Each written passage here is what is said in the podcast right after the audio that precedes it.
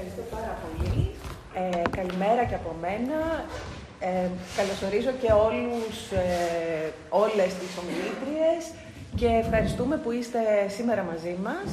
Ε, πριν δώσω το λόγο σε κάθε μία από τις ε, αγαπητές συναδέλφους που καθόμαστε εδώ, ε, να κάνω έτσι μία μικρή προσωπική παρατήρηση, εισαγωγή αν θέλετε. Διαβάζοντας το κείμενο κάλεσμα ε, ανακοίνωση για την σημερινή συνάντηση, που έρχεται να συναντήσει προβληματισμούς και ιδέες και πρακτικές που όλοι για πάρα πολλά χρόνια ε, διεκδικούμε, προσπαθούμε, σκεφτόμαστε, πράττουμε και προσπαθούμε να αναπτύξουμε. Ε, έχω να παρατηρήσω και να θέσω έτσι κάπως ένα κοινό προβληματισμό δύο ε, σημεία. Το ένα είναι σε σχέση με, το, με τον τίτλο, την κρατική στέγη χορού, τι σημαίνει για μας ε, η επιλογή των συγκεκριμένων λέξεων, δηλαδή γιατί κρατική και όχι ας πούμε εθνική ή απλά στέγη χορού, ε, τι εννοούμε στέγη, γιατί παρακάτω και η διεθνής πρακτική και το EDN, αλλά και έτσι, όσοι κάπως έχουμε μία σχέση ε, και με το τι συμβαίνει και εκτός Ελλάδας, ε, υπάρχουν πολλά διαφορετικά μοντέλα για το τι μπορεί να είναι ένα κέντρο χορού, μια στέγη χορού και το ίδιο το κείμενο αναδεικνύει κάποιες τέτοιες ε, αποχρώσεις διαφορετικές. Δηλαδή, στη μία μιλάμε για στέγη χορού, στην άλλη μιλάμε για σκηνή, για το σύγχρονο χορό, στην άλλη μιλάμε για χορογραφικό κέντρο. Όλα αυτά, κατά βάση, είναι διαφορετικά μοντέλα, θα μπορούσα να πω, για να έτσι κάνω πιο καθαρό αυτό που θέλω να πω, που όλα είναι πιθανά, όλα είναι εφικτά, αλλά και κανείς πρέπει να είναι πολύ έτσι, ε, διεισδυτικός στο να κατανοήσει τι ακριβώς θα ήθελε από όλα αυτά ή από κάποια από αυτά.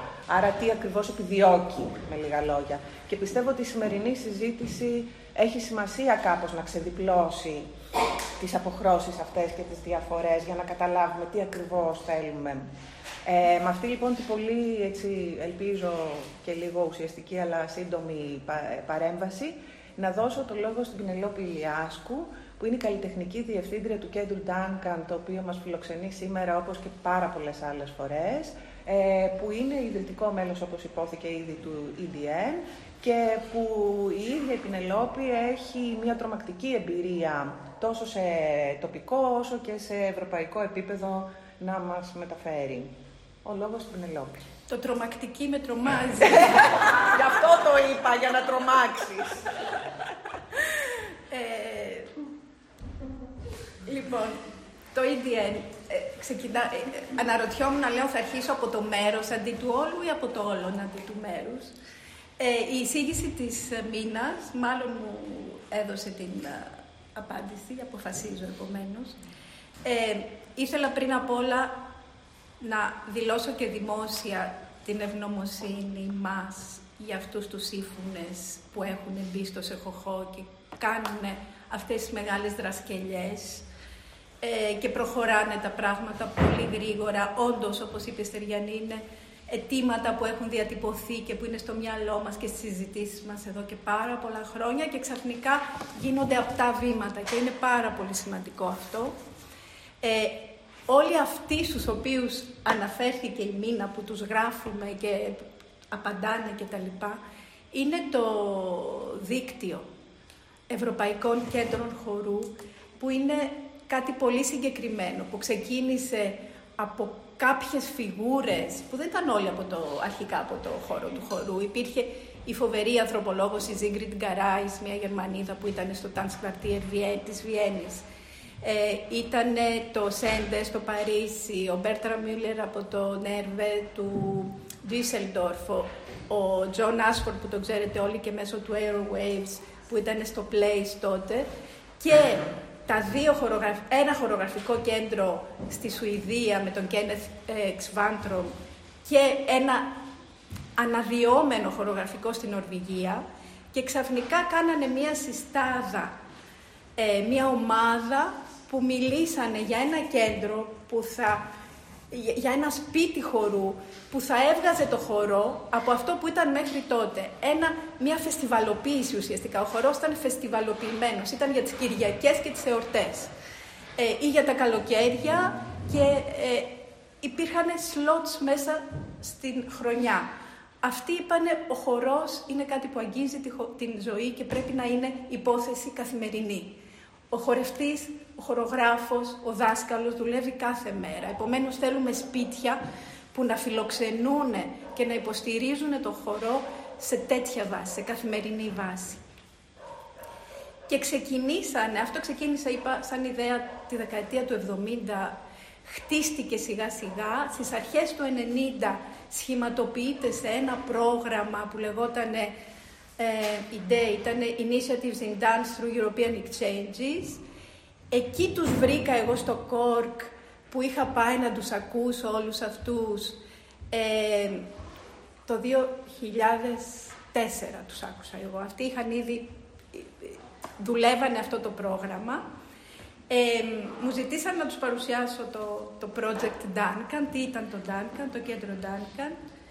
Και μας ζητήσαν αρχικά σε εμάς και σε ένα άλλο κέντρο στην Πορτογαλία, στο Φάρο, να μπούμε σαν associated partners και δύο χρόνια μετά, το 2009, που ξεκίνησε, που ιδρύθηκε το, το network σαν ευρωπαϊκό πρόγραμμα, μπήκαμε σαν ιδρυτικό μέλος. Είμαστε στα 9 πρώτα ιδρυτικά μέλη του ε, Δικτύου Ευρωπαϊκών Κέντρων Χορού. Τώρα, όπως είπε η Στεριανή, ε, αυτό το, αυτός ο αστερισμός, γιατί πρόκειται για αστερισμός με διαφορετικά έτσι μικρά αστέρια, ε, αυτού του δικτύου έχει διαφορετικά φορμάτ, διαφορετικές κλίμακες, διαφορετικές κατευθύνσεις και περιεχόμενα. Ιδεατά τα περιλαμβάνει όλα αυτά. Ιδεατά ένα κέντρο χορού μπορεί να έχει, το έχουμε δει, υπάρχει στην Ευρώπη, να έχει 12 στούντιος χορού, να έχει τρεις θεατρικές σκηνές, τρεις σκηνές χορού, ε, να έχει black box, να έχει info center, να έχει ένα τεράστιο, ε, μια τεράστια βιβλιοθήκη, όλη τη διασύνδεση με την εκπαιδευτική κοινότητα, ε, για εκπαιδευτικά προγράμματα και για audience development, ε, για community programs. Ε, παρόλα αυτά, ακριβώς επειδή είναι ένας αστερισμός, και έτσι λειτουργεί και ε, σε επίπεδο αστροφυσικής ο αστερισμός, έχει αυτές τις διαφορετικές δυναμικές. Κάτι πρέπει να σας πω ότι για πολλά χρόνια ένιωθα, νιώθαμε λίγο σαν, νιώθαμε περίεργα με την κλίμακά μας, γιατί είμαστε από τους πιο μικρούς, ε, από τα πιο μικρής κλίμακας ε, κέντρα σιγά σιγά ε, βλέπω ότι, ή μάλλον πείθομαι όλο και περισσότερο, ότι το που δημιουργεί το τι, επομένω κάτι που, που είχα στο μυαλό μου από την αρχή όταν έφτασα εδώ και έλεγα γιατί είναι αυτός ο χώρος; Όταν έφτασα εδώ λειτουργούσε επαγγελματική σχολή χορού, λειτουργούσε ερασιτεχνική, είχαν γίνει ένα-δύο συνέδρια διεθνή, ε, υπήρχε στο καταστατικό ε, αυτό το κομμάτι του, του να ευαισθητοποιείς τους, ε, ε την, κοινότητα, την επαγγελματική και την τοπική και το ευρύτερο κοινό στο κομμάτι των Duncan, το να ευαισθητοποιήσεις στο, στο, στην τέχνη του χορού, στο να προωθήσεις αυτούς τους, αυτά τα θέματα. Παρόλα αυτά, δεν μπορείς να μην πάρεις υπόψη σου το πού είναι, το τι είναι. Γι' αυτό πολλές φορές όταν έρχονται άνθρωποι εδώ και πρέπει να τους παρουσιάσω το χώρο, ξεκινάω απ' έξω. Ξεκινάω από το πού βρίσκεται. Ε, φτάνω στο, στο θέμα μου. Ε, βρίσκεται στην κορυφή ενός λόφου, το οποίο δεν φαίνεται πια, γιατί έχει χτιστεί, δηλαδή, έχει χτιστεί πια η Αθήνα τόσο πυκνά. Η δόμηση αυτή δεν, δεν σου επιτρέπει ακόμα να βλέπεις, να νιώθεις ότι είναι κορυφή λόφου. Ωστόσο, 120 χρόνια πριν, γιατί μιλάμε για 120 χρόνια πριν, Λυπάμαι αν επαναλάβω κάποια πράγματα οι ανθρώπους που τα έχουν ακούσει και τα έχουν ξανακούσει, γιατί τον Ντάνκαν είναι στη ζωή μας πολλά χρόνια. Θα, θα, θα περάσω πάρα πολύ γρήγορα από αυτά. Ε, πριν από 120 ε, χρόνια λοιπόν, ήρθαν εδώ φορτσάτοι και ενθουσιασμένοι και με ένα προσιλητιστικό ζήλο για το ότι ο χορός πρέπει να αναδειχτεί σαν η τέχνη που μας φέρνει κοντά στη ζωή, μια καλιφορνέζικη οικογένεια ε, που ήταν στα 20 τους, οπότε ήταν πραγματικά το πιο φρέσκο ε, ε, project τους, πιστεύω, άμα, ε, ε, και βρήκανε μέσα από τις περιδιαβαίνοντας τους λόφους και, τις, και τους αρχαιολογικούς χώρους, βρήκαν αυτό το χώρο που ήταν ακριβώς απέναντι από τον Παρθενώνα, που ήταν ακριβώς απέναντι από τον Σφαρονικό, ακριβώς απέναντι από τον ημιτό, γι' αυτό και η κοινότητα ονομάστηκε φωτοδότηρα από τον ημιτό που βγαίνει το φως κάθε πρωί. Ε, ακριβώς απέναντι από την Πεντέλη που τους έδωσε κάποια μάρμαρα που φτιάξανε τα υπέρθυρα και είπαν εδώ θα κάνουμε το σπίτι του χορού, το ναό του χορού όπως τον ονομάσανε. Ε, η οικογένεια αυτή ήταν μία μαμά και τέσσερα παιδιά, δύο αγόρια και δύο κορίτσια, που είχαν ανατραφεί μέσα ε, ε, εκτός σχολείου, δεν πηγαίνανε. Μόλις είπαν ότι δεν, θα, δεν μας αρέσει το σχολείο, είναι βαρετό το σχολείο, είπε μαμά εντάξει, ας διαβάσουμε σπίτι, ας καθίσουμε σπίτι. Εν μέσω βικτοριανής εποχής στην Καλιφόρνια. Ε, Επομένως ανατράφηκα βουτυγμένη στη μουσική. Η μαμά τους έπαιζε πιάνο, εκείνη χορεύει, βουτυγμένη στην ε, τέχνη της αρχαίας Ελλάδας, βουτυγμένη στην ποίηση. Ε, και ήρθαν εδώ λοιπόν, αφού είχαν περάσει ε, τον Ατλαντικό, αφού είχαν περάσει την, ε, το Βρετανικό Μουσείο και το Λούβρο που είχαν εμποτιστεί, ε, τα είχαν δει live, ήρθαν εδώ για να ζήσουν από κοντά και να φτιάξουν, να κατοικήσουν αυτό το χώρο με αυτό που είχαν στο μυαλό τους.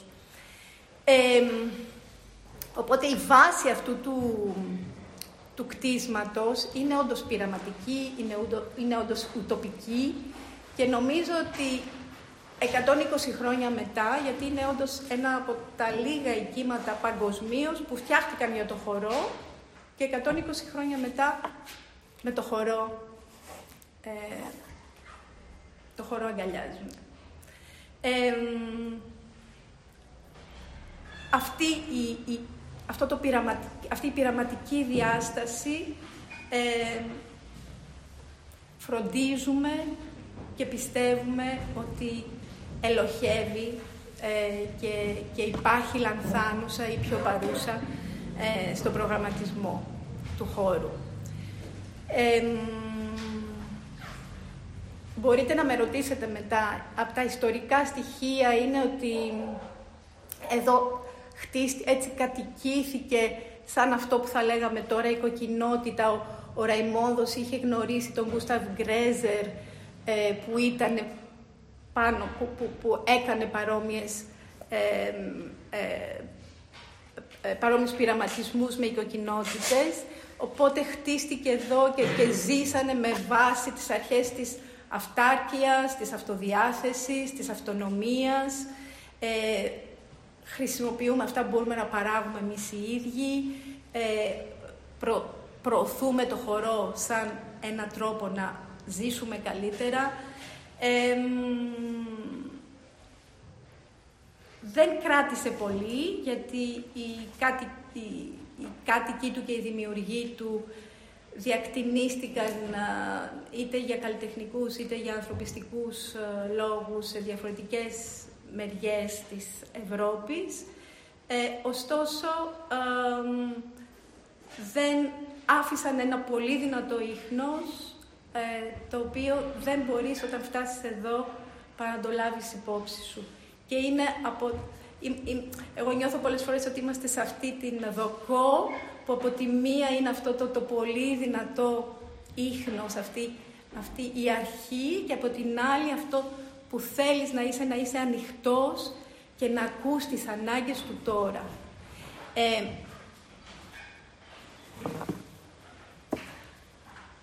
αυτή είναι η καλέντουλα. είναι ένα θεραπευτικό φυτό, το οποίο λέγεται ετερότροπο. Κανονικά, ξέρετε, οι, οι, τα φυτά έχουν ένα σπόρο. Η καλέντουλα έχει μία ιδιαιτερότητα, έχει τρεις σπόρους. Ε, ο ένας της σπόρος έχει μορφή ε, βάρκας, ο άλλος έχει μορφή ράμφους και ο τρίτος έχει μορφή σφαίρας. Έχει τρεις διαφορετικούς ε, σπόρους, γι' αυτό λέγεται και ετερότροπος. Ε, αυτό γίνεται για να μπορεί να πιάσει σε διαφορετικές συνθήκες και διαφορετικά εδάφη.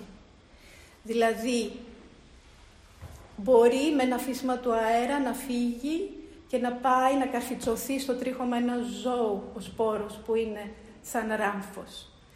Και μπορεί, περιμένει τη βροχή ο σπόρος που είναι σαν βάρκα για να πέσει. Και ο άλλος που είναι σαν σφαίρα μπορεί με ένα μικρό αεράκι να κυλήσει. Ε, για μένα αυτό είναι ένας οδηγός. Στο πώς, πόσο ευέλικτη και πόσο ανοιχτή πρέπει να μένουμε όταν κατοικούμε τα σπίτια μας. Πόσο, μπορού, πόσο, πρέπει, πόσο ανοιχτές πρέπει να κρατάμε τις πόρτες και τα παράθυρα. Ε, αυτό που έλεγα πριν, το που που καθορίζει το τι, αλλά ταυτόχρονα το, το, το, το ποιος που έρχεται, τι υπαγορεύει. Από τις, ε, το κέντρο Duncan με αυτή την κλίμακα που βλέπετε ε, φιλοξενεί, δεν σας είπα, ουσιαστικά, εντάξει, περισσότεροι το ξέρετε, αλλά φιλοξενεί δράσεις από, είναι ε, κέντρο residency, φιλοξενεί ομάδες χορογράφους, κάνει, δεν έχει θεατρική σκηνή, ωστόσο γίνονται παραστάσεις μικρής κλίμακας. Δεν έχει εξοπλισμό, αλλά όταν χρειάζεται τον βρίσκουμε, τον νοικιάζουμε. Ε, δεν έχει πολλά στούντιο, αλλά παρόλα αυτά, αυτά τα διαφορετικά δωμάτια που έχει φτιάχνει, φτιάχνουν πολύ δυνατές, νομίζω από τις πιο δυνατές στιγμές του Ντάνκαν είναι όταν ε, στείνονται αυτές οι χοροδιακές μορφές. Δηλαδή, πριν βλέπω τη Φανή μου λέει έχεις πολλούς χαιρετισμούς από τον Μάρκο Μωράου που, που ε, εν πάση περιπτώσει ήταν εδώ, μου λέει λέω ναι ήταν εδώ, είχε κάνει ένα με το, αφού μου λέει ότι ήταν με το Μανταφούνι. Ήταν με το Μανταφούνι γιατί ο Μανταφούνι ήταν στο διπλανό στούντιο.